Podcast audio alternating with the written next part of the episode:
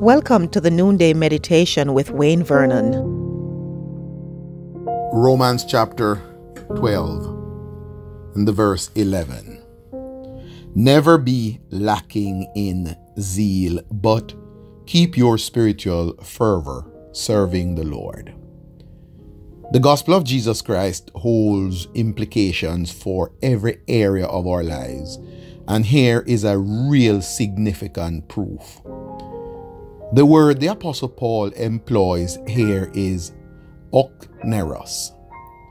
The word means to be tardy, indolent, or irksome.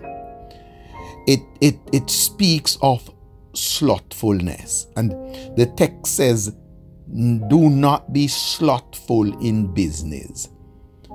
And the, the word business means zeal, diligence, purpose and it denotes energy of action, says one writer. So the, the, the Apostle Paul says, as regards to diligence, which all of us need to exercise, we should not be slow. Sometimes that kind of a slowness becomes a, a real common fault for for many of us. Uh, and and many of, of our important tasks are are put off. Procrastination they say is the thief of time. And and and you know work that sometimes we find a little challenging or distasteful sometimes we avoid uh, and and we we put it off for a later time. The Apostle Paul warns the brethren in Rome about the debilitating results of lethargy. Never be lacking in zeal.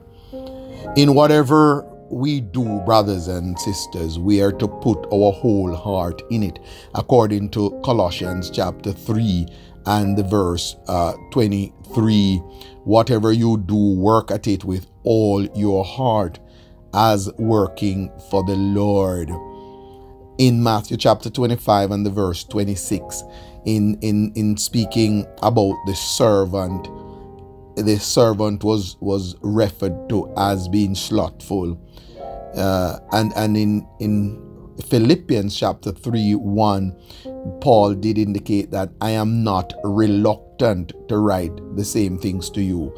Same, same idea being used here as in Romans 12 11, not lazy in zeal. So, loved ones, scripture is clear and consistent in its condemnation of laziness and its relatives.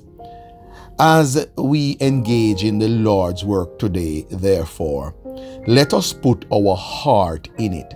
Let us not be distracted or, or lazy. Lazy folks cannot serve God well. You see, while God is sovereign and He does what He desires to do, humans have responsibility. And God expects us to fulfill our responsibility and not to shirk at all. So today, let us put our heart in it and get the work of God done with all energy, all zeal. And when we do that, we, we will ignite a fire in others we will not be boring. It will not be a drab. We will be able to encourage others as we serve. Should you need further instructions in these matters, please feel free to text the number 647 696 0422.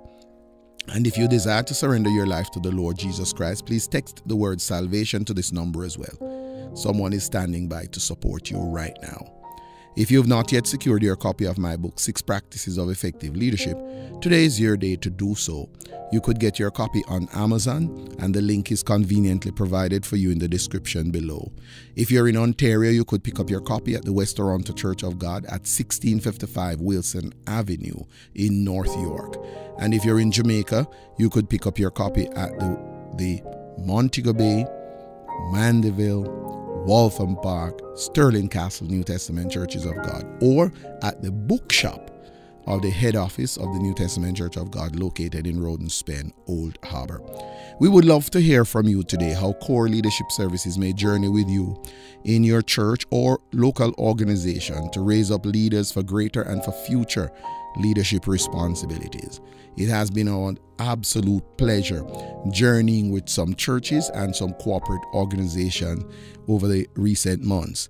And we look forward to hearing from you because we would love to partner with you. So drop us a line today and we'd be delighted to be a partner with you. May the grace of our Lord Jesus Christ be with you all. Amen. Thank you for listening to the Noonday Meditation with Pastor Wayne Vernon. Please forward this study to your friends, your relatives, associates, neighbors, and all those persons in your social network. If you have a prayer request, please feel free to communicate with us and we will commit to supporting you in prayer. Until we meet again tomorrow, Shalom.